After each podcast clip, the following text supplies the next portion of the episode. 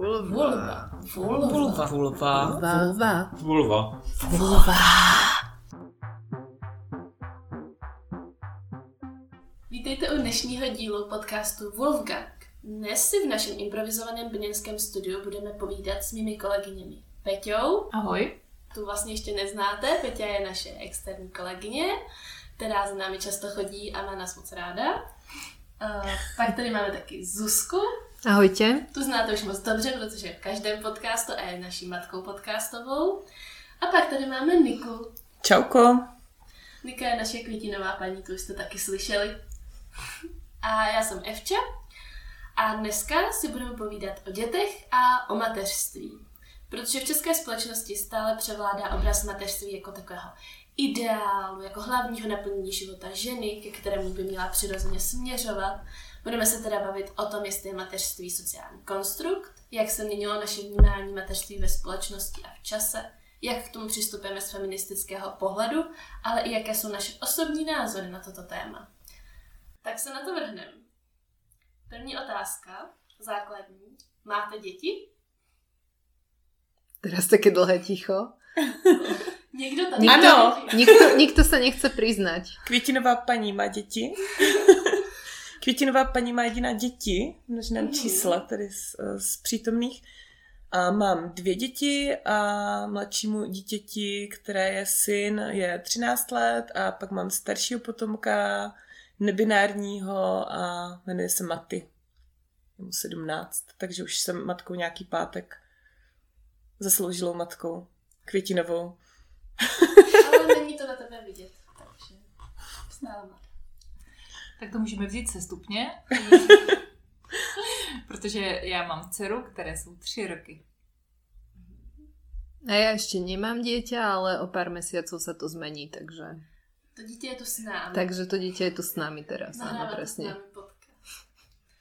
A já bych mohla s takovým vtipem říct, že mám jedno čtyřnohé chlupaté dítě a jsem v očekávání dalšího čtyřnohého chlupatého dítěte, ale pak by mi někteří lidi mohli říkat, že to je uchylný, protože beru svého psa jako náhradu dítěte, což tak ale vůbec není. Já se k psovi nechovám jako k dítěti, doufám, neoblíkám ho do růžových šatiček nebo nelakuju mu nechtičky a nečešu účešičky a tak podobně.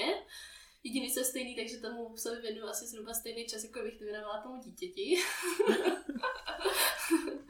Ne, asi tolik ani ne. A rozhodně mám pocit, že nemám psa, protože bych uh, měla nějaký mateřský pod, který bych potřebovala uplatnit někde, který jsem nevybouřila na své. Nekompenzuješ si to teda? Ne, můj pes rozhodně není kompenzace. Takže... A taky si nemyslím teda, že každá žena by... která nemá, mat, nemá dítě, že by litovala toho, že se matkou nestala. Ale o tom se budeme bavit v jedné z dalších otázek. Teď bych se zeptala zde přítomných matek a nastávající matky, jestli vnímáte, že v naší společnosti existuje něco jako mýtus nebo takový ideál mateřství. Ano. stručná, ano, stručná odpověď je, že určitě ano. A zvládli byste ho nějak popsat, jaký mýtus mateřství máme? A ty jsi něco říkala? Já jsem chtěla něco říct a mluvila jsem o tom, že mi přijde vlastně do značné míry nekonzistentní ten mýtus a jako většina různých tlaků na ženy.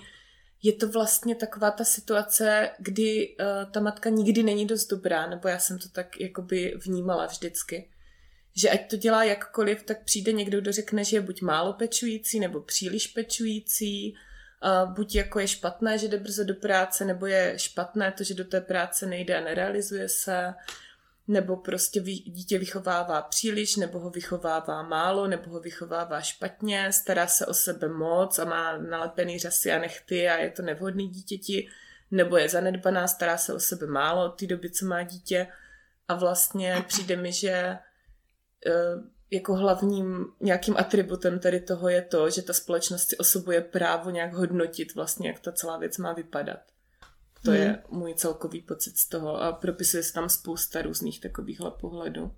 Takže jeden obecný mýtus o mateřství si myslím, že úplně ne, jako nevnímám, i když možná něco tam rýsuje, ale vždycky je tam nějaký tlak, který vždycky se najde někdo, kdo přijde a řekne, neděláš to jako správně.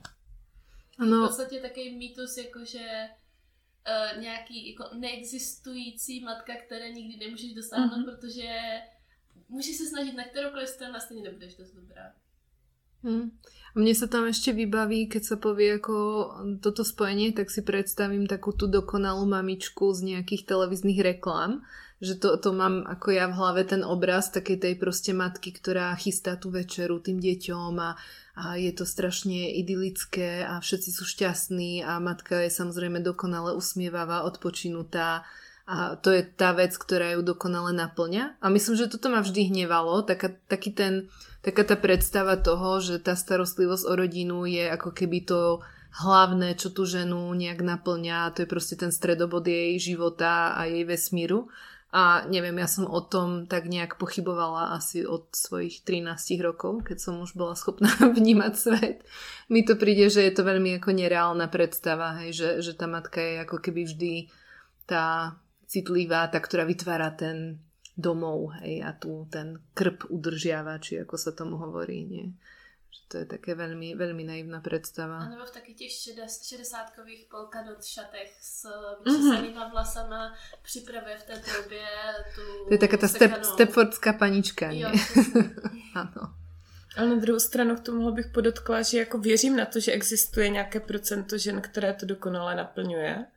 A které vlastně jsou opravdu tím mateřstvím jako dokonale naplněny. Je to prostě nějaký jejich jako životní cíl a nepřipadne mi o nic horší než jakýkoliv jiný. Jo, to, to určitě. A přijde mi úplně v pořádku, když to tak někdo má, protože hmm. jako v naší sociální bublině někdy zase zaznamenávám takové pohrdání tím, pokud to někdo tady hmm. takhle má a přijde mi to úplně legitimní a v pohodě mít to takhle. Jo? Áno, ale... to, to som tým nechcela rozhodne povedať. Samozrejme, pokiaľ to niekoho naplňa, tak určite je to super pre tú danú osobu, ale mne skôr vadí, keď je to prezentované ako ten mm-hmm. presne ideál, o ktorý by sa mali snažiť všetky tie ženy. Mm-hmm. Já nosím polka do čaty a, pe, a peču sekanou, takže... Ale nechci děti, takže... takže, no nie je to úplně ono, Evči. Tak mně právě přijde, že jedním jako z rovin toho mýtu je právě to, že, na, že to mateřství je vždy naplňující. A to v tom, i když vlastně lidé přiznávají, že třeba je nějakým způsobem vyčerpávající, nebo...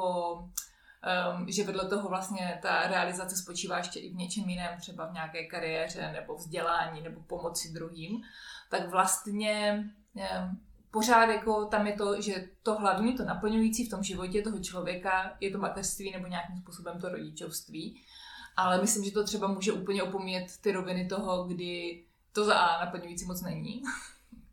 Nebo kdy to není naplňující vůbec, anebo kdy tam prostě se projevuje nějaká jako zaseknutá péče, kdy opravdu člověk pečuje, ale ne, nemá z toho vůbec žádné ani potěšení, ani nic, anebo třeba prostě pak už do nějakých jako psychických problémů jako spadne. A myslím, že právě jako, že se tak jako k tomu přistupuje. Já si vzpomínám, že když je, náš pronajímatel přišel krátce po narození Nory k nám domů a říkal, takže teď jste ta štěst, šťastná matka a Nora ječela. Pořád. A já. Ano. Byla si velmi šťastná v tom okamihu. Takže ta, ta, takhle to nějak vidím, jakože vlastně jako lidi mají pocit. Takže teď jste šťastná matka. Hmm. Uh, a to je podľa mňa aj také zradné voči tým ženám, pretože presne, že ženy idú do toho s tým očakávaním, že ako náhle sa to dieťa narodí, tak ich zahrnie, neviem, pocit dokonalého naplnenia a šťastia. Alebo mnohé ženy to možno majú, tak toto očakávanie. Aj nieko, niekoľko z mojich kamarátok, ako v mojom okolí, tak malo nejaké také očakávanie a potom vlastne narazia na tú realitu toho, že... že sa musia s tým chvíľku zrovnávať, hej? Že, že chvíľu to trvá, kým ako nejak sa vyrovnajú s tým, že to dieťa je naozaj tu, je ich. To mi vlastne rozprávala aj moja, moja mama, že keď som sa narodila, tak na mňa pozerala, sedela pri postielke a pozerala na mňa a iba si v duchu opakovala, že to je moje dieťa, to je moje dieťa. Uh-huh. A že, že to bolo niečo, na čo si musela zvyknúť, ako na ten uh-huh. fakt, že toto je nejaký človek, ktorý je ako môj potomok a ja teraz uh-huh. ako sa mám o neho starať. A väčšinou to naozaj nie je tak, že by si v tom okamihu toho pôrodu proste už mala v sebe dokonalú zenovú prípravu. Alebo... To není tak, že proste v té ženě najednou něco sepne A ona je prostě, se stane tou matkou, tím, že v ní sepnou ty hormony a ona automaticky je prostě tou skvělou matkou, která automaticky prostě všechno vyřeší a nepotřebuje vlastně žádnou přípravu, protože to má všechno přirozeně v sobě. Ale může se to stát, ale prý to hodně souvisí i s kvalitou porodu. Uh-huh. I kdyby, pokud není medicínský, není spojený třeba s nějakými léky a tak, tak jako mnoho žen to popisuje tímto způsobem. Uhum. Že opravdu jako ta láska přišla jako v těch prvních vteřinách po tom porodu. Uhum. Ale uh, myslím si, že ten zážitek v současném českém porodnictví nebude příliš častý. Já musím říct za mě, že já jsem měla příšerné oba porody přesně v tom stylu, že jsem měla všechny uh, léky a injekce, které prostě si dokážete představit. A přes, přesto jsem tenhle zážitek teda měla. Jako, hmm. že vlastně neměla jsem tam tu fázi takového toho odcizení, které se ale často popisuje, je to velmi běžná, tak, tak jsem jako to přilnutí cítila okamžitě. Ale u Maty, když se mi narodili, jsem byla velmi mladá a měla jsem takové spíš, že uh, nikdy jsem neměla vlastně vztah k malým dětem, že bych je chodila někomu obstarávat nebo vozit a vlastně jsem děti nechtěla a neplánovala a, a najednou jsem jako měla dítě. A neměla jsem žádnou zkušenost, tak jsem tam měla, láska byla obrovská hned, ale přivezli mi ho a já jsem prostě měla takový to, co s tím mám dělat prostě, bych to jako nerozbila. Jakože neměla jsem tam, měla jsem lásku hmm. obrovskou, ale rozhodně jsem neměla automatický put matky, hmm. že přesně by člověk věděl jako, a všichni mi říkali, to budeš hned vědět, to jako je automatický, to je úplně přirozený. Tak to jsem teda neměla a měla jsem takový, jak jsem nad ním prostě stála a úplně...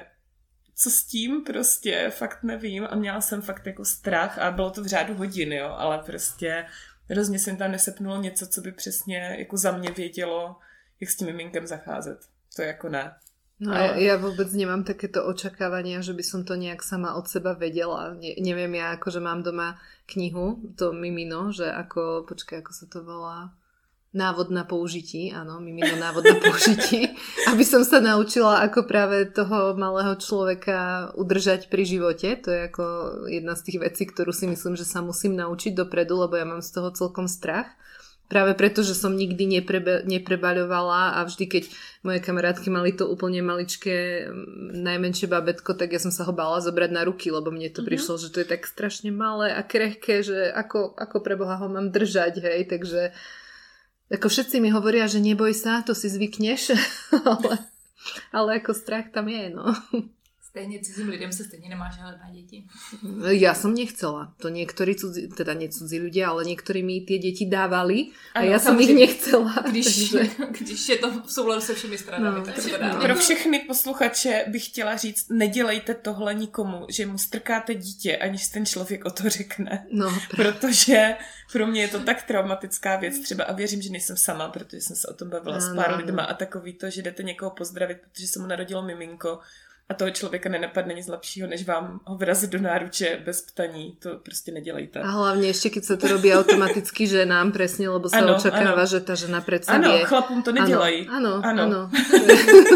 To je, a to je přesně taká, jako, no, zvláštna představa, že já, já jsem úplně v šoku, nevím, jak ho mám chytit a někdo mi ho strčí a to... Toto sa mi stalo presne pri návšteve kamarátky, keď bola v pôrodnici, že sme teda za ňou prišli a mala tam teda to novorodené dieťa a jej manžel bol tiež taký ako veľmi ochotný, že mal to babetko na rukách a presne ako na mňa tak, no a nechceš si podržať? A ja som bola úplne taká, že preboha nie, ďakujem. Akože nechcela som ho nejak uraziť, ale nie, nie, v tom momente mi to prišlo naozaj ako veľmi nevhodné, ešte keď to bolo ako doslova dvojdňové babetko, takže no. Mně to vlastně jako přijde, že se mi to stávalo spíš naopak, že lidi chtěli šahat na Noru, která nechtěla Nora, aby na ní lidé šahali. A třeba i když spala, tak říkali, taky probuďte, my jsme přišli se na ní podívat. Uf. Ano. No takže um, rodina v šesti nedělí se zžívá. A pokud to vysloveně nechce, tak na ty děti taky nešahejte. No to určitě. To by mě strašně vypadalo se psama a úplně se mi vybavilo, vybavil se mi ale ten článek, jakoby o ty, že když nebijete svýho psa, tak nebijete svý děti. Tak v podstatě to, co neuděláte s tím psem, nedejte ani těm dětskám. Prostě jako koho napadne přijít za cizím prostě černým vlčákem a pohladit si ho. Moc lidí ne, tak prosím, nechoďte ani za těma dětskama. A předpokládám, že se to nedělá ani těm fenám, že po porodu by přišli a všichni no jako celá vesnice se šla pohladit šťátko. No ono to je podobné ako um, možno taký ten podobný prístup, ako býva aj k tehotným ženám. To je možno aj vlastne moja otázka na vás, či sa vám to stalo. Mne zatiaľ ešte nie, pretože ešte to na mne nie je tak vidno a je výhoda toho, že je zima, takže môžem nosiť bundy a vlastne ešte to nikto nevidí, ale mojej kamarátke sa takisto stalo, že jej doslova cudzí človek išiel ako šahať na brucho. A, a to mi přijde jako... Holky se tady otřásají, no. Kdybyste viděli ty výrazy znechucení. A já jsem už viackrát nad tým premýšlela, že čím to je, že, že jako keby ta těhotná žena se stávala nějakým, nevím, verejným majetkom, alebo že teraz všetci ideme se těšit z plodnosti iných žien, alebo... je veřejným zájmem. Jo, že jakože to bude ten ďalší občan, takže... Ano, takže budeme šahat na jeho matku. No je to je tako velmi zvláštné. Takže stalo se vám to někdy? Že vám sahali například, nebo se to pokoušeli? Úplně cizí člověk ne, ale přátelé ty tendence měli a já jako mám docela um, jako velký ten svůj osobní prostor, potřebuji se ho udržovat, takže mě to vadilo i od přátel a měli ty tendence to dělat. Až když to bříško bylo větší, tak takový to, jako vrhnout se na mě, sát mi na břicho a ptát se, jestli to dítě kope a tak. Ale bylo to v tom prvním těhotenství, kdy mě bylo lehce přes dvacet a těm přátelům jako podobně, což nechci říkat, jako že hraje zas tak velkou roli, ale přece jenom člověk nemá ještě takovou zkušenost, co, co jako je OK a co není, možná, nevím, prostě. Je, pak možná už jako byla pozdějším... skoro taká výnimka mezi nimi, ne? Ano, takže to ano, mohlo být tam, jako... Ano, neměli tu svoji zkušenost, hmm. jako v, to, v tom druhém těhotenství už se mi to tolik ne, jako nedělo. Bylo, ano, bylo to takové exotické vlastně pro ty, jako nebylo mi úplně patnáct, to bylo mi přes dvacet, ale přece jenom v té mojí sociální hmm. bublině vysokoškoláku jsem byla daleko první prostě těhotná, tak, tak si potřebovali asi sáhnout a bylo to hrozný už tehdy. Mně se to naštěstí nestalo a celou dobu jsem se toho děsila a jsem ale zažila takhle někoho, jakože koho jsem znala, kdo měl zrovna, prostě byl těhotný a měl jako to, to velké bříško a prostě takhle někdo takhle šáhl jako v těch očích, jak úplně dělá paní. Že bylo je to velmi příjemné. Mhm. Takže myslím, že to je jako obecně sdílená zkušenost, mm. že lidé nechtějí, když k tomu nedají vysloveně souhlas, mm. aby se druzí lidé dotýkali jejich těla, pokud to nejsou jejich nejbližší. Ale myslím, že právě souvisí právě s tím, že opravdu jako těhotenství i ty děti jsou vnímány jako věc veřejná a mm. jako takový jako veřejný statek, který ta společnost potřebuje prostě ke své reprodukci. Tím pádem ten veřejný zájem, kdyby pro ty lidi převýší nad, tě, nad tím individuálním um, nějakým zájmem toho člověka, mm. aby si zachoval svou integritu. Ko mne už to slovo statek, ako si to použila, tak mi to evokuje jako presne, jako keby to byla nějaká, mm. nevím, ovca alebo niečo také, hej, ako, no, naozaj, ako nejaký dobytok presne, ktorý... Zajišťujeme no. sociálne reprodukci, no je to statek. Jako mě, mě, ještě, mě ještě pobavil příběh mojej uh, kamarádky, která takto riešila so svojou svokrou, že, uh, že svokra v podstatě, keď k nej prišli na návštěvu, tak najprv zdravila jej brucho a až potom ju. tak tak to, to, ako, to, to sa jej nezdalo úplne ako byť v pohode a preto ju na to potom upozornila a, a svokra teda najprv bola trocha urazená, ale potom ako jej dala za pravdu, že asi to nie je úplne vhodné a O, takže, takže tak, no to je ďalšia vec, ktorá mi príde ako taká v tom tehotenstve a to je ako keby taká nejaká strata tej identity a vlastne keď o, tí lekári alebo neviem, keď chodíte na kontroly a tak, že vás začnú ako keby už stávať do tej roli, že vy ste tá matka maminka. A už maminka, maminka už nemáte meno už nemáte meno, presne, že už ako vaša identita sa začína rozplývať, akože zatiaľ našťastie musím pochváliť moju gynekologičku, že nič také ako nerobí a dúfam, že ani nebude, ale, ale byla to tiež jedna z věcí, která má odrádzala vlastně od toho celého. No. Slyšela jsem, že tohle nedělají matkám z tituly, tak jestli to nebude přesně tím. To bylo moje doporučení. Aha, použíme to všude, je to sice smutný, ale... A působilo to i v porodnici? Mm, bohužel jsem to asi neměla napsaný na dveřích, takže uh, byla to klasická maminka. Tak to je chyba. Takže do porodnice připsat nezapomenout fixu. A jestli máte titul nebo nemáte, je úplně jedno. Dejte si tam P H D aspoň a bude to dobrý. Ano, myslím si, že, se, že je zcela možné lhát. V tomto případě bych to klidně jako... Protože samozřejmě relevance, relevance při porodu titulu je opravdu nulová. Takže chcete říct, že vysokoškolské vzdělání z vás nedělá lepší rodičku? Kdo by to byl povedal, že? No já nevím, já jsem o ně těch nikdy nepřemýšlela, takže já se dozvám samé nové věci, dnes samozřejmě tady ty věci asi chápu i já, která jsem se o děti nikdy nějak moc nezajímala. Neviem, no, ako ja na jednej strane ako rozumiem, prepáč, ešte som chcela dokončiť myšlienku, že ako rozumiem tomu, že tým lekárom a sestričkám sa nechce ako učiť priezviská všetkých pacientok, ale neviem, keď to má napísané na tej karte a ide do tej izby, neviem, či to presne tak nejak prebieha. Ja zase tak... přijdu se svou psí vsuvkou, ale moje veterinářka zná všechny naše kočky jménem. Máme je, kolik ich máme teďka? Čtyři. No a, a navíc, a pokud, pokud jdeš třeba na operaci nějakého typu do nemocnice, tak ti přece nebudou říkat pane v modrém tričku, nebo protože si jim nechce pověkovat. Ano, v diagnózou vlastně. Pane, pane žlučníku, pane rakovino. Pan žaldočný vred. No. To je pravda, to je pravda.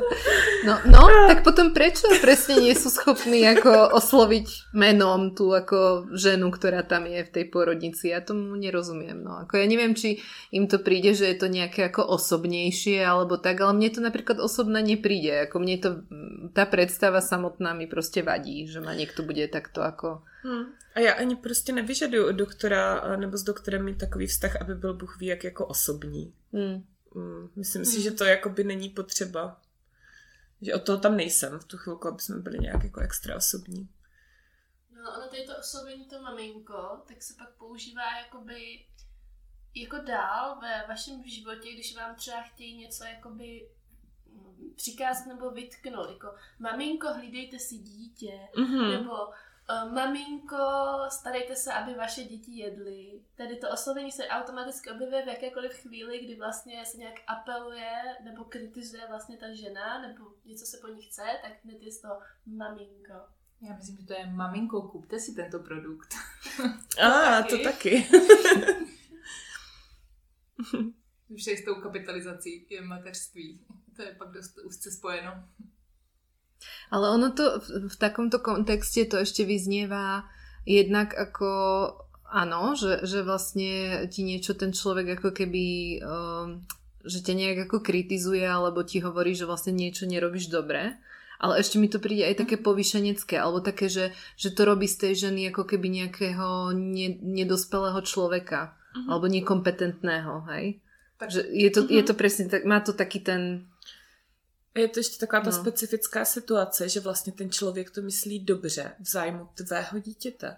To znamená, Albo tím takhle, si, se, tím si to takhle je to jako kladený. Ano. To znamená, že si ještě víc jako v situaci, kdy jako není spatřováno zrovna pozitivně, když se proti tomu ohradíš. Jako když hmm. k tobě přijde někdo a vyčítá ti nebo tě upozorňuje na nějakou v jeho očích chybu jiného typu, netýkajícího se mateřství, tak si podle mě jako víc pozici se ohradit a bude to okolím vnímáno jako víc v pohodě, než když ti někdo chce jako mm. poradit v zájmu tvého dítěte. Mm. To je takové jako, ještě víc mm. tě to tlačí do kouta, no. Je to podobně prostě jako oslovení různě děvčata a, a, mm-hmm. a podobně, které je spojeno právě s tím, i kdyby zahrnutím do té komunity, jo, a nějakým jak kdyby přibráním do té party, sice, nebo něco takového, ale zároveň je to zhruba tak stejně vhodné, jako říkat někomu babi nebo dědo. Stýcu, teto. No, zhruba tak, myslím si, že i kdyby jsme jako podobné situaci, kdy to ty lidé takhle myslí dobře v uvozovkách, tak řekli nějakému lékaři, hej strejcu, a co s tím mám dělat? Když praskla mě voda, strejcu, tak co s tím uděláme? Nebo právě to dědo, které je spojeno s tou jako diskriminací na základě věku. Mm-hmm, to je ještě možná lepší. No, tak asi jako můžeme si říct, jak by to bylo přijímané. Mm-hmm. Nevím, jako mne ešte to evokuje, že to oslovenie maminko, že to je fakt taká diagnóza. Hej? Že keď ako ťa niekto osloví týmto štýlom, že, že presne, že ťa zahrňa do tej kategórie a že tá kategória s sebou nesie nejaké ako očakávané veci. Hej? Že, že už sú tam nejaké predsudky a proste neviem, že jak sa hovorí, že neviem, takéto vykojený mozog alebo nie, také tie... klasické, no, že no, proste... Taký tým miminkovský weby budeš psať. Áno, áno, hej, že to je takéto presne modrý koník a, a mimi bazar a tak. Že, že má to taký ako neveľmi pozitívny nádych, by som povedala, tá maminka. A to je, že už ako keby explicitne sa čakalo, že o chvíľu začnem hovoriť v tom materskom pluráli, že budem hovoriť, ako sme kakali, ako sme, ako nám vyrástol zúbok a takéto veci. To nepoužívate, ani ste to nepoužívali. Myslím si, že ne. Hodně si hlídám, abych to použila jenom jako v tom smyslu, že jsme to opravdu dělali společně. Jako byli jsme na výletě. Tak ano, opravdu jsme byli obě dvě na výletě. I jsme opravdu obě dvě byli třeba na tom hřišti. A, ale a, hodně jsem si hlídala, abych to nepoužila jenom v něčem, co dělá ta dcera.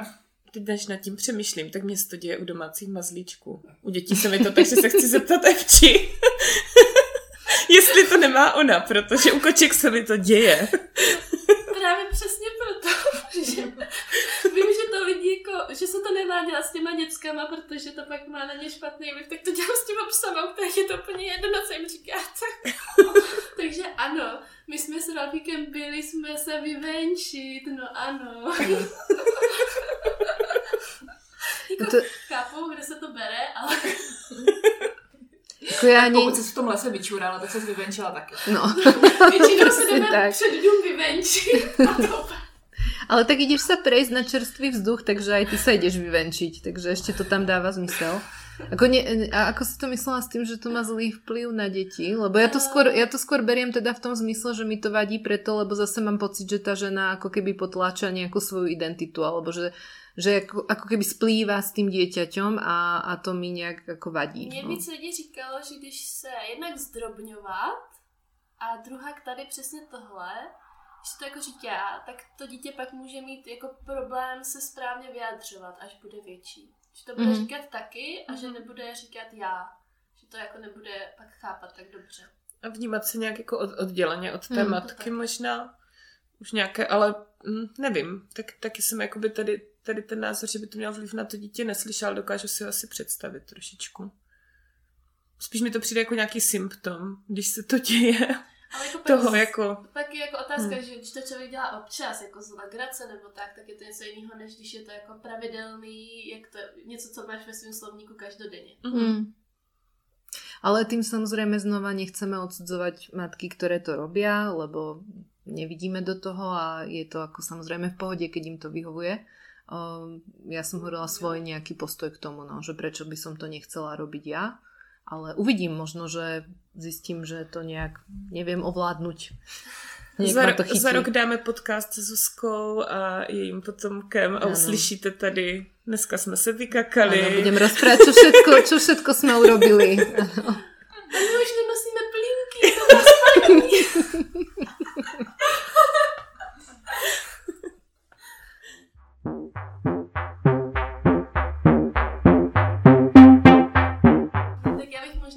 Přešla k dalšímu takovému tématu, který uh, mě napadlo ve chvíli, když jsme se sešli prvně k tomuhle podcastu, ale nenatočili jsme ho, protože jsme byli v příliš velké depresi.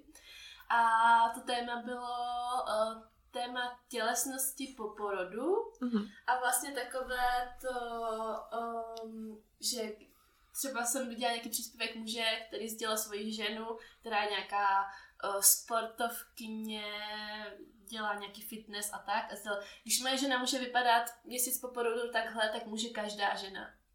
Uh-huh. Tak co si myslíte tady o těchhle tlacích vlastně na nějaké to tělo ženy po porodu? Jak jste vypadali měsíc po porodu? Měli jste atletickou padesát pás, co? Po prvním skoro jo. Každopádně si myslím, že ten tlak na, na ženské tělo je prostě problém vždycky a potom porodu se to samozřejmě jako zintenzivňuje nějakým způsobem v tom ohledu, že no myslím si, že je vždycky, že, že tam vlastně prostě je nějaký vůbec tlak na to, jak by žena měla a neměla vypadat a tím, že vlastně to ideální ženské tělo je štíhlé a v těhotenství většina žen přibere, tak samozřejmě pak se to zintenzivňuje, ale že to není něco, co je omezené jenom na to období po porodu. Hmm.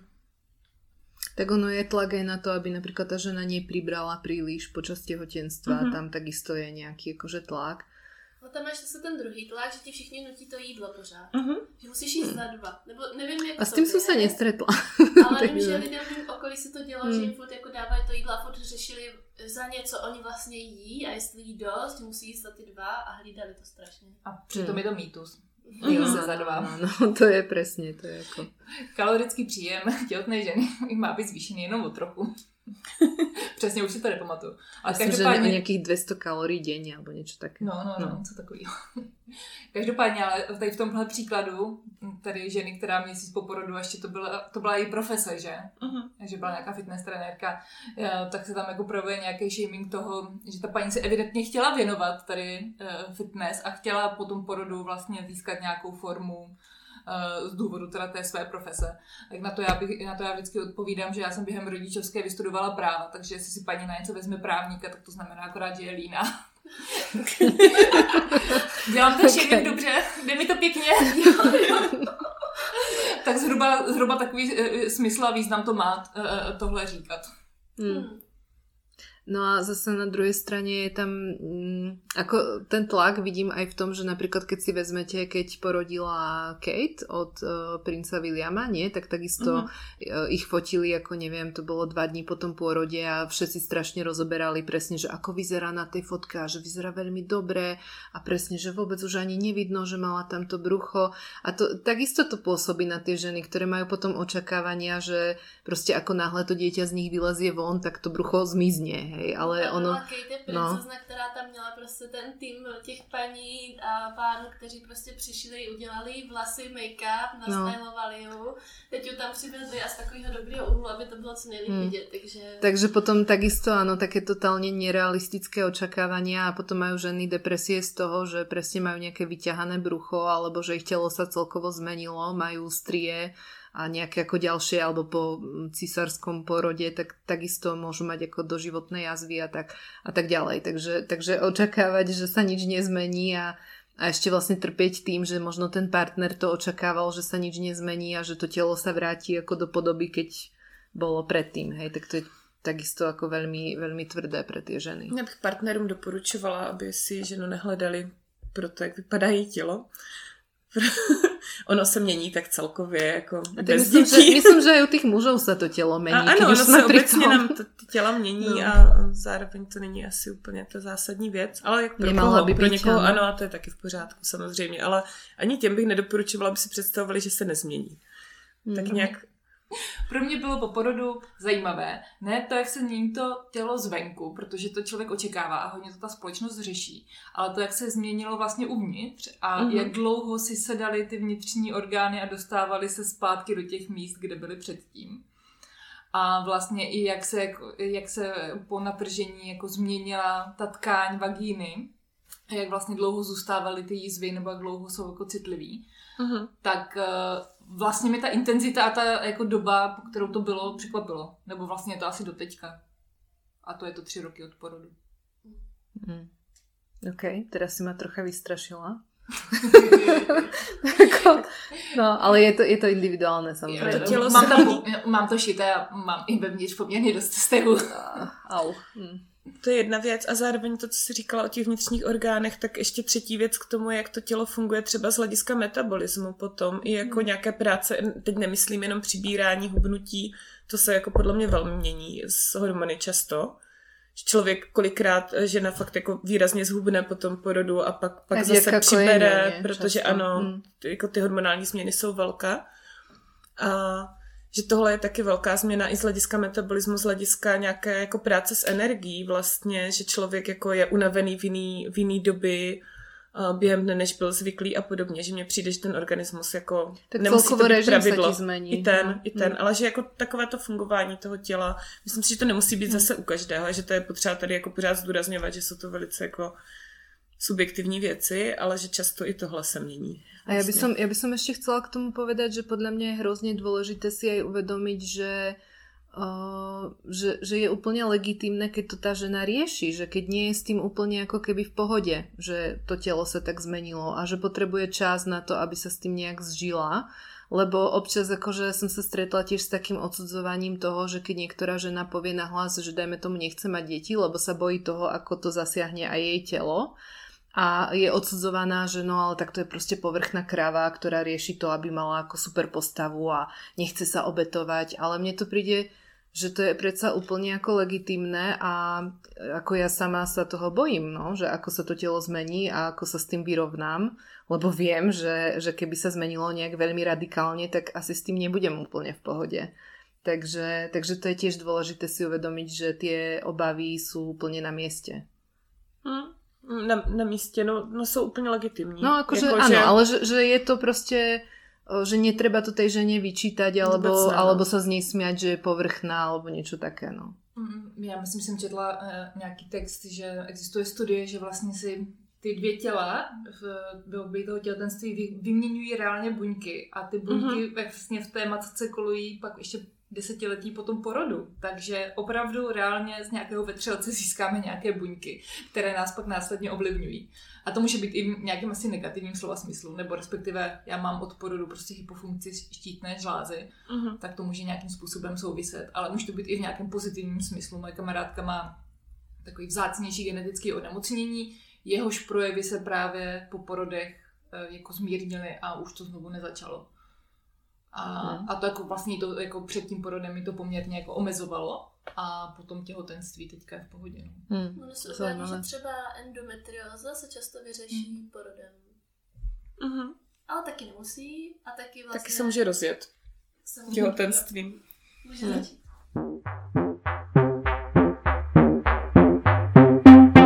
Možná přišla od těhotenství k tomu samotnému mateřství. Uh-huh.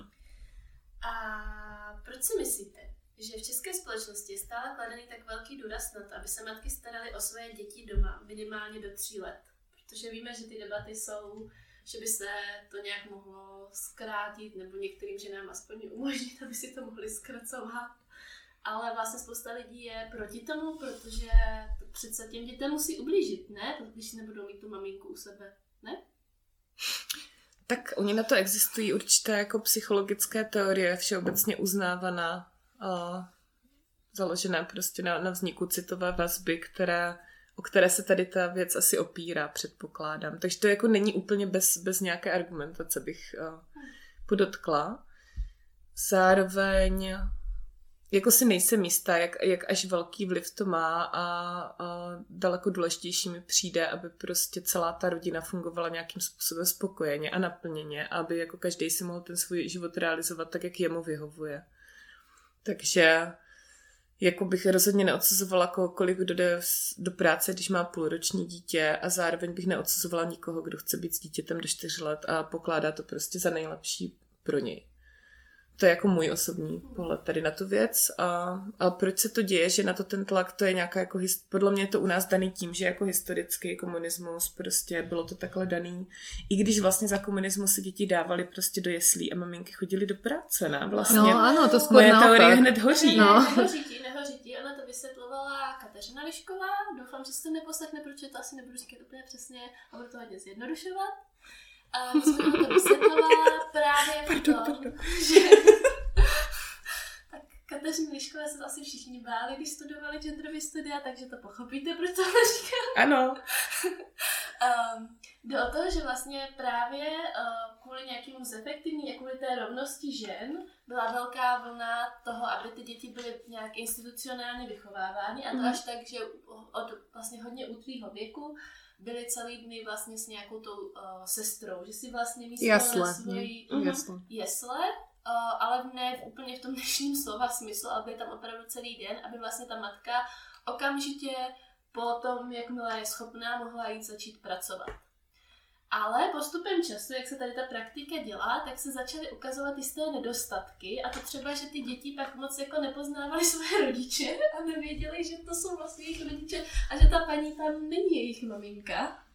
A byly z toho jako různé problémy a začalo se to řešit. A vlastně tady z toho osvobozování žen, když se to radikálně vedlo na tu jednu stranu, tak začalo pak se to obracet přesně na tu opačnou stranu. Mm-hmm. Vlastně na základě tady té špatné zkušenosti z toho, z těch nějakých počátečních let, kdy tady byl ten socialismus, komunismus, tak pak, pak najednou otočili a proto teď to tak máme radikálně a máme to v sobě tak zakořeněný, protože my žijeme vlastně z toho, jak byla ta špatná zkušenost s tím, kdy ale se děti odebírali fakt jako hodně brzo. Jako tam jste mohli prostě pár týdnů, měsíců po porodu. No myslím, že hneď po šest to neděli a zároveň mm-hmm. tam byly aj také ty extrémné týždňové, myslím jasle, kde sa ty děti dávali fakt jako na celý mm-hmm. pracovný týždeň a iba na víkendy si ich brali rodičia domov. Mm-hmm. Takže až takéto ako extrémne príklady. No, ale potom sa samozrejme už prešlo od toho extrému, že vlastne ne, nebolo to celú tú dobu. Hej, teda. A vlastne asi ako jediný takovej dozvuk, ktorý tady ešte dlouho fungoval, a myslím si, že ne v mojej bublině, ale niekde môže fungovať, je takový to umělý kmení detí. To vlastne vzniklo tady v tom stejném mm-hmm. období, že protože bylo lepší, jednodušší, když ty děti to umělo výživu, takže hmm. vznikl tady ten, ta fáma, že vlastně je to zdravější. Áno, áno, že je to, jako... že je to ještě lepší jako kojit to dítě, ano, že to byl zase taký ten aby to extrém. Aby obhájili, mm-hmm. že vlastně to dítě není kojené tím mateřským mlékem, aby to bylo jako snažší, aby se ta žena osvobodila vlastně tím, že je to umělé mléko. Mm-hmm. Tak nějakým tady tím způsobem. A teď se nám to zakořenilo, takže jakoby by... Já fakt nevím, jako nemám možná tolik přístup do té většinové společnosti. Myslím si, že už to není tolik, ale že ještě celkem nedávno mm-hmm. to mohlo být. Mm, podle mě to je pořád hodně, yeah. ale nemám spíš to srovnání se zahraničím, ale vlastně z těch českých dat vyplývá, že do půl roku je vlastně odstaveno padesát procent dětí, ačkoliv doporučení Světové zdravotnické organizace je kojit minimálně do dvou let, přičemž pokračovat podle potřeb vlastně dítěte a matky, nebo možností dítěte a matky. A, a vlastně do jednoho roku je kojených asi jenom devět procent dětí. Takže vlastně nějaká úroveň přikrmování je asi u nadpoloviční většiny dětí, prostě do půl roku. Ale tam je tiež zaujímavé to, že sú naozaj ako keby rôzne tie názory, lebo ja som čítala, ale už si nepamätám úplne presne, ale bola to nejaká odborníčka aj na kojenie a ona tam vravela, že tie dva roky, že áno, to máš pravdu, že je to odporúčanie tej Svetovej zdravotníckej organizácie, ale ono sa to vzťahuje hlavne na ženy v rozvojových krajinách. To ako to, ona to tam vysvetľovala takto, že je to hlavne kvôli tomu, že v rozvojových krajinách ako keby máš aj menej zdrojov tých ako iných potravín a že vlastne v našej v našom prostredí môžeme, neviem, no mne to prišlo celkom rozumné, čo tam hovorila, ja som, ja som... ale ja nie som zastankyňa dlhodobého kojenia, ja to priznávam rovno, takže... Já mám velmi feministický postoj, pokud někdo nechce kojit vůbec, nemusí kojit vůbec, jo, jo, no, je mi to úplně jedno. To, co vlastně mě osobně asi trochu vadí, je, když lidé říkají, že, že nemohli kojit, ačkoliv, ačkoliv vlastně to bylo třeba, že nebyli ochotní prostě dělat všechny ty věci, které jsou ke kojení potřeba, prostě to bylo třeba na ně moc. To mě jako přijde v pohodě říct, hele, tohle je na mě moc, já tohle dělat nechci. Já si ale myslím, že to říkají, že nemohli kojit, protože tady existuje jako docela velký tlak na to, mm. že je potřeba kojit, že vlastně tím, když nekojí, tak to dítě nějak jako zanedbávají, teď je to poměrně jako trend kojit a tak ta matka nebo rodič prostě vlastně i pro sebe si to vyargumentuje tím, že nemohla, byť prostě vlastně jako do nějaký míry nechtěla, nebo vlastně nechtěla jako absolvovat nějaké kroky, které by vedly k tomu, že by se rozkojila, dejme tomu, ale vlastně řekne, že nemohla, protože to jakoby, mm. protože není legitimní v této společnosti říct nechci kojit. To prostě je něco, co jako velká část společnosti aktuálně odsuzuje. A jsem úplně stejného názoru jako ty, byť uh, já jsem zastánkyně dlouhodobého kojení, tak prostě, jestli někdo nechce kojit, ať nekojí, prostě a, a je to úplně v pořádku. Třeba některé ženy mají nějaké zdravotní problémy předružené, musí brát třeba medikaci, kterou by to dítě vlastně jako ideálně nemuselo přijímat, ale ona, a i tuhle paní šejmujou, že ona nevynechá tu medikaci, která je výrazně uh-huh. jako může změnit kvalitu života, ale ona kvůli tomu dítěti by měla vynechat, aby mohla kojit. Prosím vás, léků, se kterýma se nedá kojit, je tak asi pět. Ne, dobře, je jich víc. Ale existují léky, prostě jako psychiatrické léky slučitelné s kojením. Antibiotika je naprostá většina slučitelná s kojením. Léky na roztroušenou sklerózu jsou slučitelné s kojením. Opravdu asi chemoterapie není moc slučitelná jo, no, s kojením. To, to, nebo nějaká radioterapie, nebo něco takového. Ale to jsou, to vlastně tady slyším taky nějaké mýty, které se snaží vlastně některé organizace, které se věnují kojení, odbourat. A to právě že neexistuje, že není možné během kojení brát nějakou medikaci. Točtě. Jo, a, a on opravdu je, je jí docela málo a právě pak i lékaři nejsou ochotní během kojení třeba hledat ty alternativy mm. a hledat si v databázích, které právě sledují propustnost těch léčiv do toho mléka a, a říkají, nebo řeknou těm ženám, no to si vyřiďte ze svou pediatrou, to já řešit nebudu.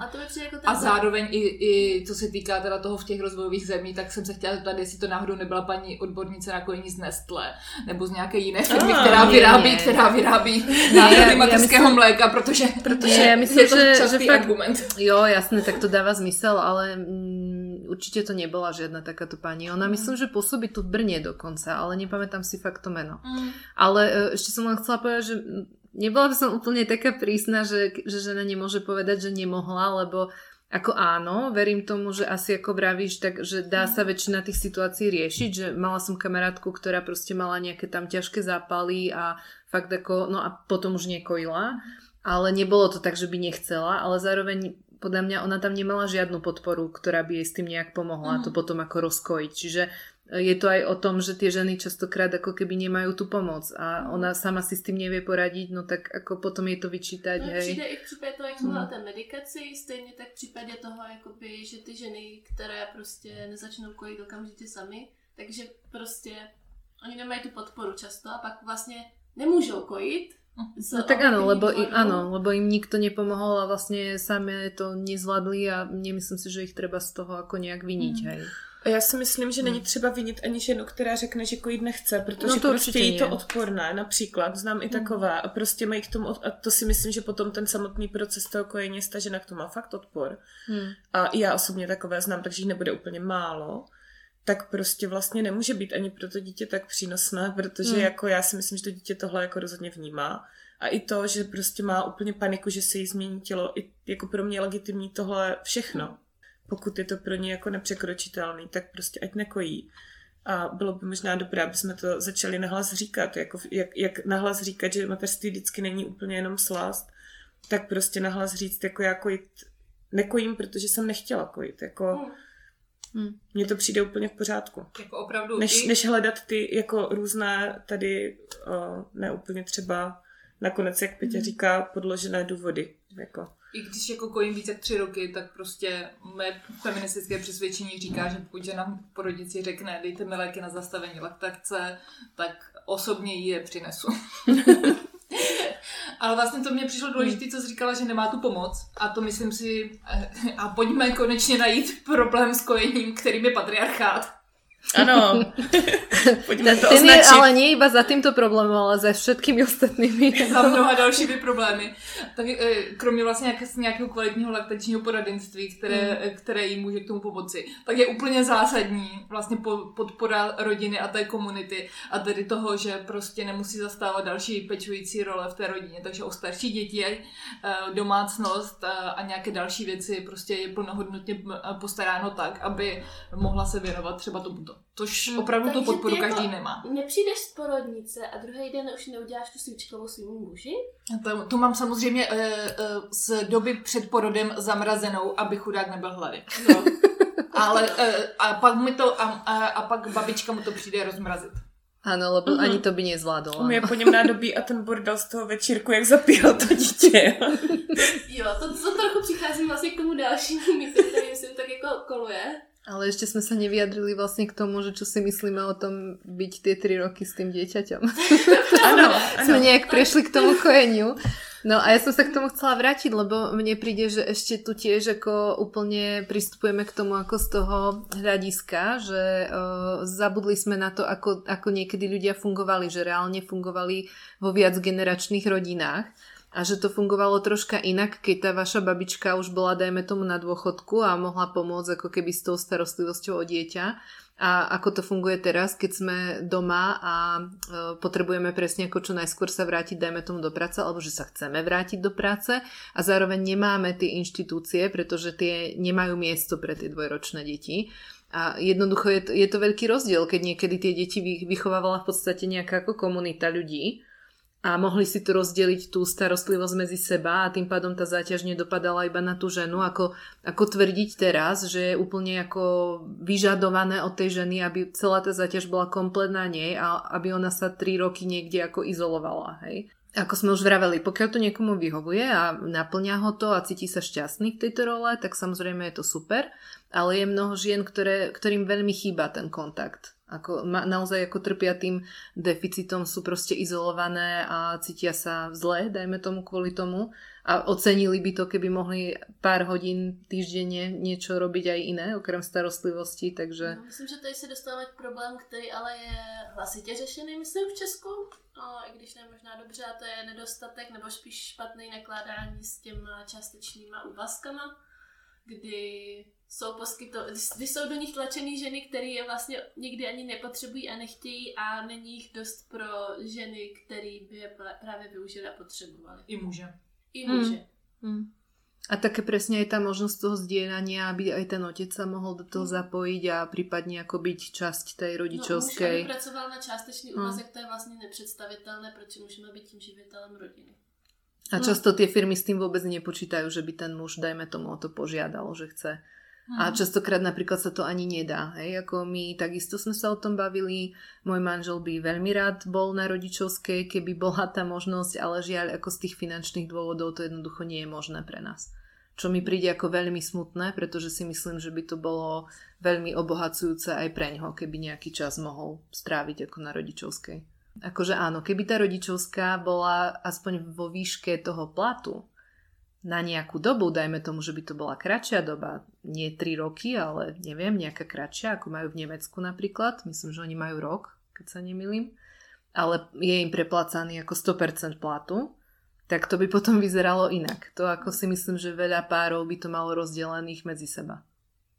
A pak existují hmm. takový ty povinný dělení, to mají ty severské země, kdy nějakou část z té rodičovské dovolené musí dovolené v uvozovkách musí absolvovat i ten jako neprimární rodič, který na něj jako primárně nešel. A nebo si můžou rozdělit na půl.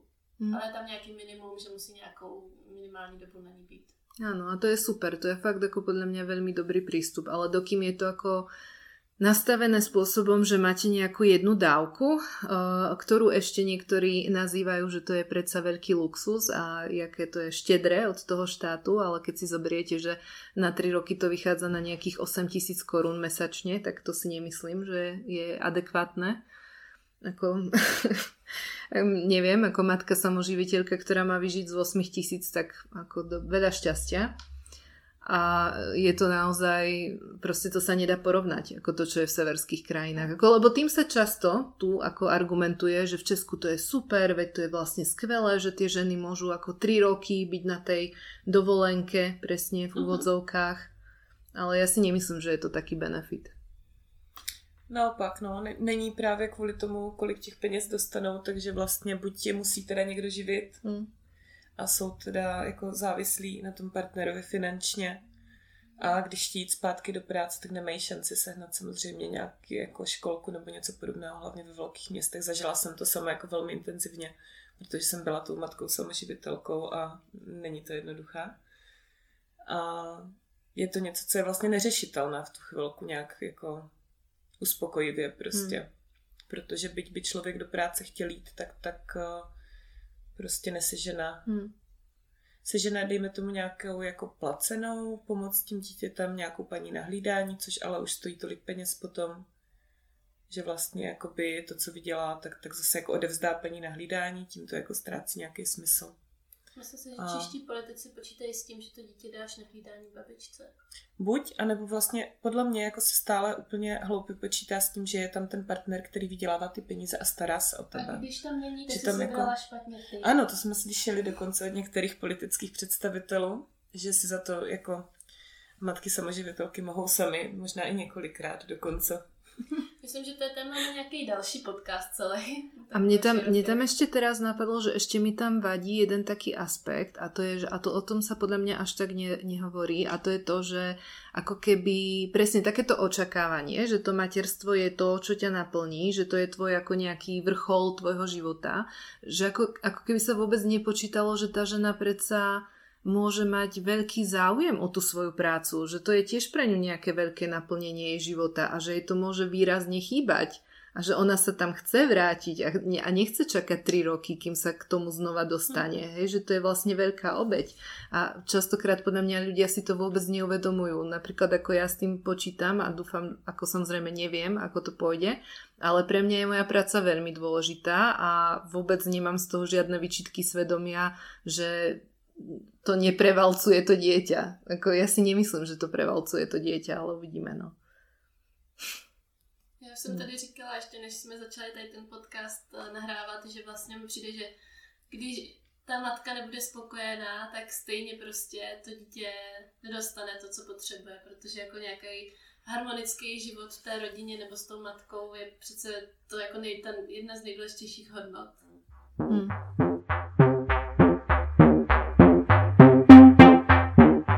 Mám ještě jednu takovou otázku, když to už vypadalo jako, že to bude hezky zakončený, tak ještě uh, bych se zeptala, jestli vašemu rozhodnutí mít děti, uměm nemít děti, předcházela nějaká úvaha a jaká?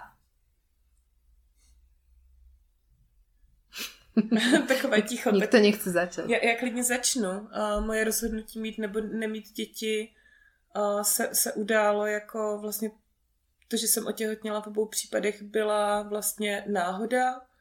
A stalo se to přes hormonální antikoncepci v obou případech a vlastně tím pádem jsem děti jako, neplá, jako neplánovala, ale vlastně samozřejmě jako pak bylo moje rozhodnutí, zda zůstanu těhotná, takže jako beru to tak, že jsem se rozhodla pro to mít děti vlastně a jsem, jsem tomu jako velice ráda, ale nezažila jsem takové to jakoby, že nad tím přemýšlím, plánuju to a rozhodnu se pro to mateřství a pak se teda pokouším otěhotnět, tak to vlastně jako jsem...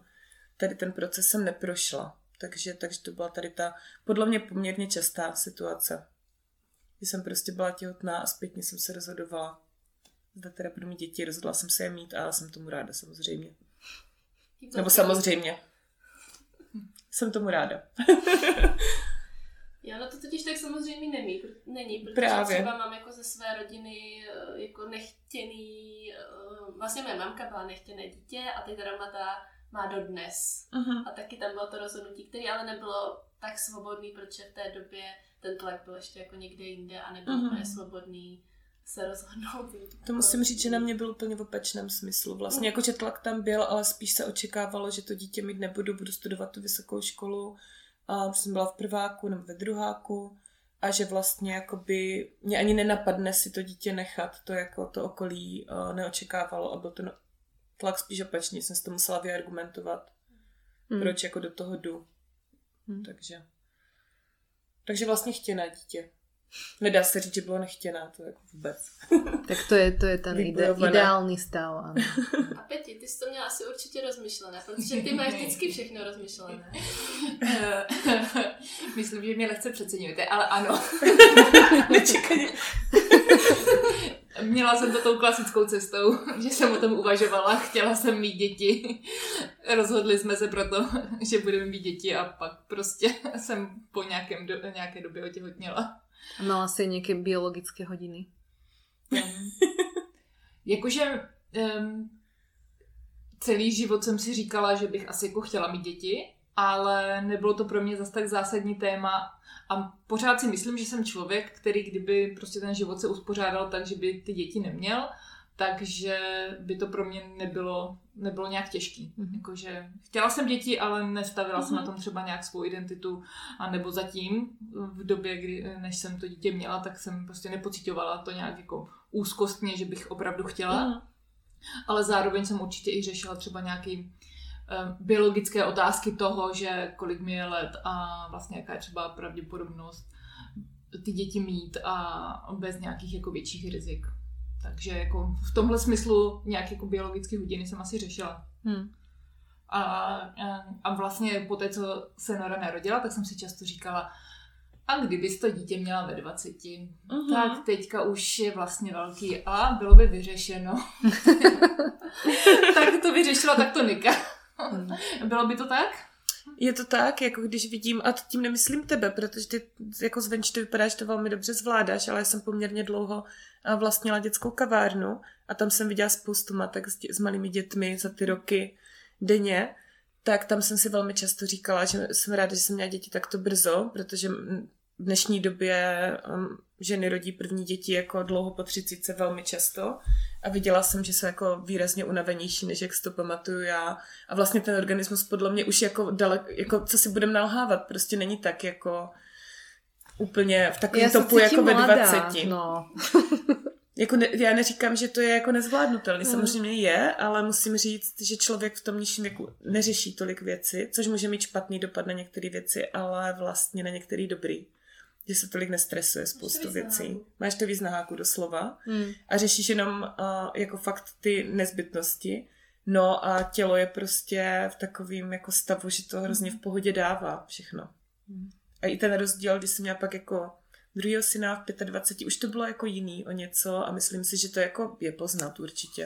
Hmm. Takže, no a hlavně... Když si představíš, že máš dítě teď? Hlavně teď jsem pořád mladá, ale děti už jsou skoro dospělí. Je to určitě velká výhoda, no. A dokážu si představit, že mám dítě teď. Docela o tom hmm. jako poslední... Začaly mi tíkat biologické hodiny. Hmm. Ve smyslu, jak si to říkala, že vlastně mě často napadá... Jako pokud to dítě nebudu mít teď, jako bude mi zanedlouho čtyřicet, jenom tak, aby to bylo jako jasný, a tak pokud ho nebudu mít teď, tak už jako to třetí nebudu mít nikdy, takže mám teď takový ten, že nad tím člověk přemýšlí prostě, mm-hmm. protože je to ten okamžik, kdy je potřeba se rozhodnout nějak. Mm. Takže napadá mě to. A docela mě odradí přesně ta myšlenka, že jako v noci stávám a, ne, a teď budu mít dítě, protože moje děti spaly krásně v noci a bylo to v pohodě a teď bych měla takový to dítě, co v noci nespí a tak. A teď si to představím, že jenom se mi stane, že spím třeba pár hodin kvůli práci, jsem úplně rozbitá a představím si, že se to táhne dva roky tenhle stav, tak to mě vždycky tak jako to odradí. To vždy odradí, mm-hmm. Když se tu kočku můžeš vyhodit za dveře a to je super. Jo.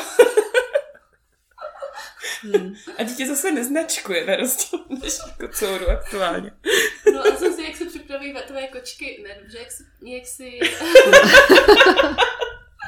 jak no, si o tom uvažovala? No ja som to mala zaujímavé, lebo ja som dlhé roky som si myslela, že asi ani žiadne deti mať nebudem a vždy som vlastne mala takúto tendenciu. Neviem, ale možno to bolo aj také, že hm, ja som totiž taký človek, že keď na mňa niekto tlačí s nejakými konvenciami, tak ja mám uh, tendenciu ísť presne naopak. Takže som úplne neznášala také tie keci o tom, že ako ženy majú mať deti a jak všetky ženy chcú deti a všetky ženy milujú deti. A ja som dlhé roky hovorila, že nemám rada deti. Čo si myslím, že stále platí. Ale tak nejak dúfam, že to vlastne budem mať rada. Dúfam. Ale že bolo to ťažké. No. Bolo, bolo to proste ťažké rozhodnutie, lebo, lebo som nikdy necítila žiadny pút ani žiadnu... žiadne pnutie k tomu, ale vlastne s manželom sme sa rozhodli, že to jedno dieťa chceme a tak dúfame, že to zvládneme. No. Ale ako premýšľala som nad tým pomerne intenzívne, rozprávala som sa s kamarátkami, ktoré majú malé deti, pýtala som sa ich na to, ako došli k tomu rozhodnutiu a nebolo to ľahké a dúfam, že to neoľutujem. Teda, no. A myslím si, že môže sa to stať, proste sú ženy, ktoré to oľutovali, takže dúfam, že to nebude náš prípad. No a já oproti vám mám takovou malou výhodu, že mě ty biologické hodiny ještě rozhodně netíkají. A ještě se dlouho nechystají. Ale já teda jsem tady zástupkyní těch, který děti nechtějí. Často si lidi myslí, že nechtějí děti lidi, kteří nenávidí děti nebo nemají rádi děti. Já si myslím, že jako nemám vlastně nic reálně proti dětem, nebo netvářím se na Noru nějak negativně. Myslím si, že si jako nemůžete stěžovat, že bych nějak hejtovala děti nebo tak. Míváme aktivity pro mateřské školy, Evča tam vždycky přiběhne a je hrozně zlá na děti. Jako nemám z toho nějaké extrémní potěšení, když bych měla uh, já pracovat s dětmi, To rozhodně ne, v tom, ale myslím si, že to ani většina rodičů nemá potěšení, když by měla hlídat třicet malých parchantů, pardon. Ne, jakože děti mi nevadí, vůbec mi nevadí lidi, kteří mají děti a rozhodně bych se nikdy nesnížila právě k nějakému tomu maminkování a k vykojeným mozkům, protože to mi přijde úplně ujetý, tady ty nenávistné věci. A vlastně ta mé motivace je spíš toho, že proč zrovna já bych ty děti měla mít. Jakoby není to až tak to, že bych uh, měla nějaký důvody, proč je nemít. Já vlastně nemám ten důvod, proč ho mít. Uh-huh. Jako reálně v tom nevidím za sebe vůbec žádný naplnění, nevidím v tom, že by mi to něco přineslo. Ano, to zní jako vlastně docela sobecky, protože v tom nevidím své naplnění. Uh-huh. Ale pak si vlastně představte, že bych to dítě měla a vlastně bych ho nechtěla. A jak moc by to ublížilo tomu dítěti, když já bych ho měla a nechtěla bych ho. Hmm. Takže to vlastně úplně to nejméně sobec, ta nejméně sobecká věc je mé rozhodnutí nemít děti, protože vím, že pak by z toho někdo byl ublížený. Uh-huh. Ja si myslím, že to je strašne dôležité presne dôjsť k tomu rozhodnutiu, lebo aj ty, aj Nika, ty si vravela, že aj keď to bolo neplánované, ale takisto si urobila to rozhodnutie, uh-huh. že tie deti chceš a každá z nás vlastne urobila to rozhodnutie, ale vedomé rozhodnutie a ano. Ja si myslím, že to je hrozne dôležité tá urobiť možnosť. To vedomé dvo- rozhodnutie presne. A takisto je úplne v pohode presne urobiť rozhodnutie, že to dieťa nechcem. Já jsem měla ještě takové zvláštní rozhodnutí, protože vlastně můj postoj byl úplně stejný, jako teď Evča popisovala. Já jsem vlastně neviděla žádný jako důvod mít děti, byla jsem přesvědčená, že je mít nebudu. A vlastně, když jsme se na Gimplu nějak bavili se spolužečkama, takový to, kdo, kdo bude mít první děti, kdo, jako jsme se tak typovali, možná to bylo i na maturitní večírku nebo něco takového, jako nějaký alkohol a tohle jsme nějak jako, tak já jsem byla úplně poslední v celém tom jako, a pak jsem byla reálně první. Ale jako moje, roz, moje jako nastavení bylo přesně, jak Evča teďka popisovala, ale ve chvíli, kdy jsem jako zjistila, že jsem těhotná, už přestože jsem jako brala antikoncepci, a, tak prostě už to bylo rozhodnutí jako, to rozhodnutí bylo už trochu asi jinde, nebo vlastně už, už to vlastně byla nějaká reálnější věc, nebo nevím, ale vlastně se to nějak ve mně zlomilo. Ale tím vůbec nechci říct, že by to tak měl každý, jo, jakože to, to asi vůbec ne. Ale bylo to takový jako zvláštní, jo, přerod úplně jako, jinam. Já jsem si jako představila tady tu situaci, kdyby se mi stala a jsem dost přesvědčená, že když na to přijdu nějak jako normálně, že nepřijdu na to už v nějakým novým pátým měsíci, což se někdy mm-hmm. stane některým ženám, ale doufám, že mě ne, vzhledem k tomu, že jsem hodně hubená a bylo by to asi vidět a mělo by to nějaké důsledky. A, tak jsem, si myslím, že momentálně tak, jak to mám teď, bych asi na ten potrat byla rozhodnutá prostě jít.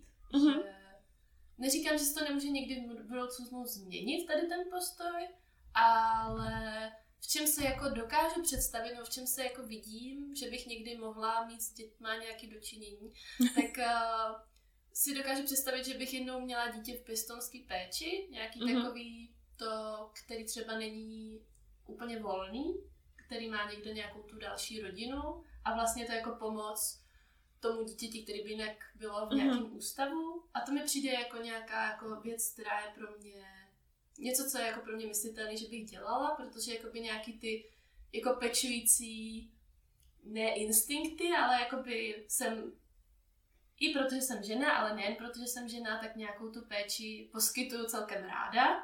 Takže si dokážu představit, že takhle bych o dítě nějaké pečovala. Ne, rozhodně o mimina, ty mě děsí, jako fakt, když bych se měla starat já o mimino, přesně jak jste tady popisovali, jak se to drží a, a prostě ne, tak to bych jako fakt nedala, ale jako s dětskama se stýkám, s dětskama i pracuju, vlastně mé práce je sice jako už většíma, tak od dvanácti nahoru, ale jako jsou, jsou v pohodě a dokážu si představit, že tohle to bych někdy zvládla. Takže nejsem vysloveně jako nenávistně k dětem, nebo že bych nikdy se nestarala o žádný dítě, nebo že bych nepohlídala někomu nějaký dítě, ale nemám prostě tu potřebu zažít si porod, nemám potřebu být devět měsíců to dítě mít v sobě, nemám potřebu předávat svůj genetický materiál, to jsou věci, které jsou pro mě zcela nerelevantní, které prostě mm. nic nenesou. Mne ešte príde hrozne dôležité fakt, ako aby sa nad tým tí ľudia zamýšľali, ale nie iba ženy, ale aj muži, lebo to som riešila so svojím manželom, že som sa ho presne na to pýtala, ešte keď sme spolu chodili, že či teda chce deti a on ako odpadal jasné, samozrejme, a ja hovorím, ale prečo? Mm-hmm. Akože presne povedz mi, prečo chceš mať deti alebo dieťa, hej? A vlastne sme sa o tom bavili a v podstate z neho vypadlo, že sa nikdy predtým nad tým nejak ako nezamyslel, ale že to bral tak nejak automaticky, že áno, raz keď budem v nejakom vzťahu, tak budem mať deti a mm-hmm. ale to nie je automatika, to nemá byť automatika. Ja si myslím, že by boli tie rodiny oveľa šťastnejšie, keby naozaj ako to bolo premyslené a vedomé rozhodnutie, že to chcem. Myslím si, že to je něco, o čem mluvil můj manžel v minulém podcastu, kdy vlastně říkal, že výhodou i úskalím feministických vztahů je to, že vlastně o všem se diskutuje a všechno se zpochybňuje a všechno se musí vydebatovat od začátku, ale zároveň to člověk udělá pak po svým. A tohle to myslím si, že tohle je to rozhodnutí, který uh-huh. ve vztahu by nemělo být automatický. Hmm. A zároveň vím, že jsem měla takový období, kdy jsem pomalu jako uvěřila těm vnějším tlakům, který říkali, no, ale až ti bude dvacet pět, až ti bude třicet, tak si to rozmyslíš, nebo budeš litovat ve třiceti.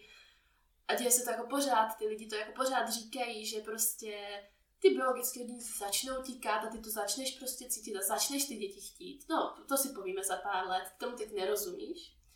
Ale co bylo super, tak uh, opět bych prejzovala tady uh, genderovou strukturu společnosti na genderových kdy jsem fakt došla k tomu, že člověk si to musí ne jako dívat se fakt na to okolí, ale fakt individuálně v sobě se podívat dovnitř do sebe a říct si, co je to, co fakt chce. A tam uvnitř v sobě jsem viděla, že tohle fakt nechci ty děti, takže mi to vlastně dost pomohlo, že moje rozhodnutí není formovaný vnějškem, ale je formovaný mnou. Nebo hmm. samozřejmě je formovaný vnějškem, všichni jsme socializovaný, ale já jsem si to sformulovala na základě toho, jak já si představuji svoji roli ve společnosti a sebe a tak. A já bych chtěla říct, že kdyby se tě náhodou změnilo, tak nebudeme ti říkat, že to bylo na základě toho, že ti začaly týkat biologické hodiny. A že tohle je ten směr toho rozhodnutí, který se ti může změnit podle toho, jak ty budeš chtít. A nebudeme ti se škodolibým smíchem pouštět útržky tohoto podcastu. Zatím, zatímco naopak je to trochu horší a dát dvouleté dítě třeba do babyboxu. To, to Zkoušela je, to mě... si to, to znělo jako nějaká zkušenost. A to, samozřejmě Nora si tam používáme často. Jo, lebo to nie je vekovo obmedzené, nie? Není, není, to v tomhle věku ještě by se tam pořád myslím vešla, bohužel tam to nejde moc vtipný a dvou a půl letý dítě se nějaký našel v babyboxu. Což teda vtipný opravdu není. A, a, a bohužel ovšem Nora už tedy umí říct své jméno a adresu, takže... Naštěstí způsobem, který už nikdo nerozumí, tak to je ještě naděje. Takže ještě máte chvílku čas na to rozmyslenie. Potom už nie.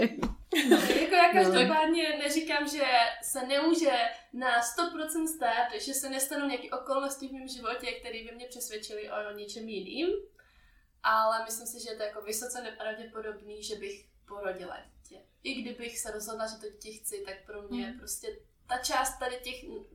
Jako, že vzhledem k tomu, jako, jaký mě můj genetický... ta část toho těhotenství jsem chtěla říct a ta část toho mateřství. No, že prostě jako ani nemám moc potřebu předávat svůj genetický materiál, vzhledem k tomu, kolik mám nemocí, autoimunitních prostě, co, co nesu ve svým jako genofondu, tak mi to ani jako... No, nemyslím, a tímto že... chorobopisom ukončíme tento podcast. Nie, tak asi, asi by sme to ukončili tým, že dôležité je, aby ste došli k svojmu nejakému individuálnemu rozhodnutiu na základe toho, čo si myslíte, že je pre vás najlepšie, a nie na základe toho, čo vám hovorí vaše okolie. Ale to hovoríme často v našom podcaste. Mm-hmm. To je pointa našeho celého podcastu a všech jeho dílů vlastně. Když to mě se mnou dojemný věty, tak rozhodujte se dle svých individuálních potřeb a svých individuálních přání. A neodsudzujte jiných lidí, kteří to mají jinak. Tak jo. Tak já vám moc děkuju za poslech a příště se uvidíme, ještě nevím s jakým tématem, ale už tady padaly nějaký témata jako výchova dětí, což mi přijde, že bude super. Možná počkáme, až Zuzka bude mít vlastne, aby, toho, aby to mohla také. Ale tak vieš, môžem rozprávať o tom, aké sú moje naivné predstavy a potom mi to pustíte o pol roka. Pak, pak to budeme pouštět s škodolibým smíchem. To je tiež možnosť. Takže možná sa tady příště potkáme nad tým tématem uh, výchovy detí. Áno, budeme sa tešiť.